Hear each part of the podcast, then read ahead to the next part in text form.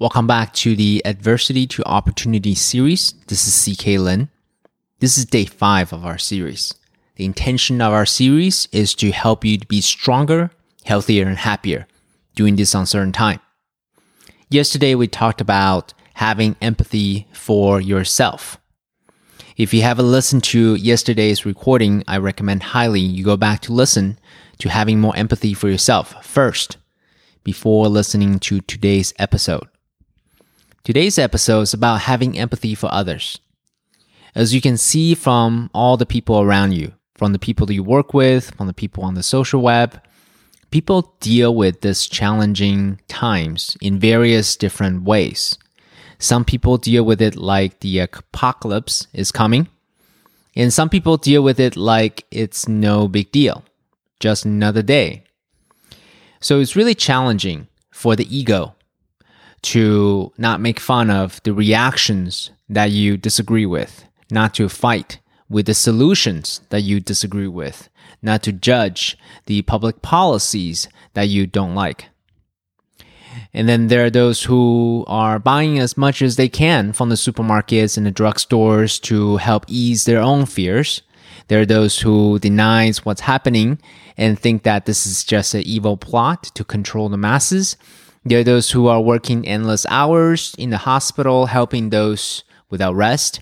There are those who are coughing and touching produces and fruits without any regard for others.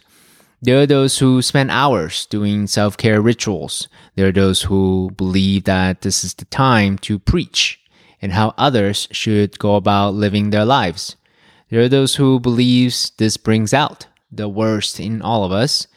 There are those who believe that this brings out the best in all of us. There are those who are suffering in silence from the fears and the panic and the overwhelm. There are those who are enjoying this new free time to spend on their passions. There are those who are profiting from the market opportunity. There are those who want to write their books. There are those who want to provide safe space from friends and family and the public in general to share themselves. There are those who think that they know better. There are those who think that they know nothing. And there are those who keep an open heart and open mind to offer help to anyone who need help. So all of this, all of this is fine. All of this is great. All of it is okay because that's what humanity is. The question here is how can you bring empathy compassion, patience, and generosity for all of it. You see, judging, pointing fingers, blaming, resenting, all of that is really easy to do. So if you can't provide a safe space for others, that's okay. It's totally fine. There's nothing wrong with that. You can walk away from someone who you simply don't have the space to be around. So if that's the case, go back and listen to the last episode. Give yourself more compassion and then come back to a place of fullness and completeness and manage your well being first. Then you can go out and serve if that's what you choose to do. But once you're at a place of fullness, completeness, as a leader, you can now provide the space for others who are under duress. And I believe that's the right thing to do.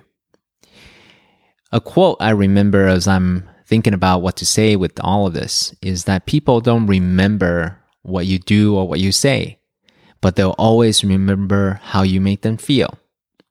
People don't remember what you do or what you say, but they'll always remember how you make them feel.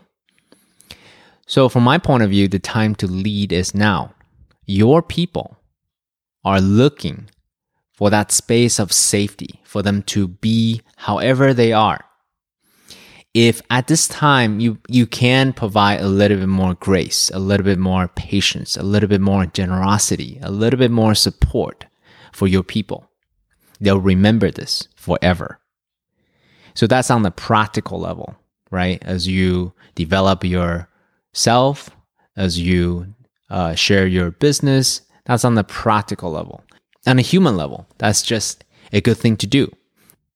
You're a decent human being, and this is what you would have done anyway. So, tactically speaking, number one, how can you provide more empathy and compassion for others during this time when they're perhaps not behaving at their best, when they're losing their shit right now, when they're panicking right now, when they're grasping for certainty right now? What can you do? I don't have an answer for you, but that's something for you to think about, for you to meditate on, right? How can you provide a space of more empathy and compassion for them?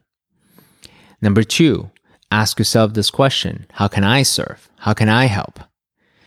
Now is the time when people need guidance. Now is the time when they need grace. Now is the time when they need more patience. Now is the time when they need more generosity. Now is the time when they need leadership the most.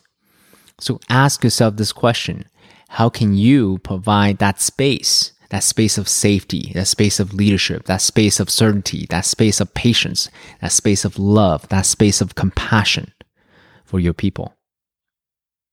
Number three, what creative things could you do in alignment with your purpose? What creative things could you do in alignment with your purpose?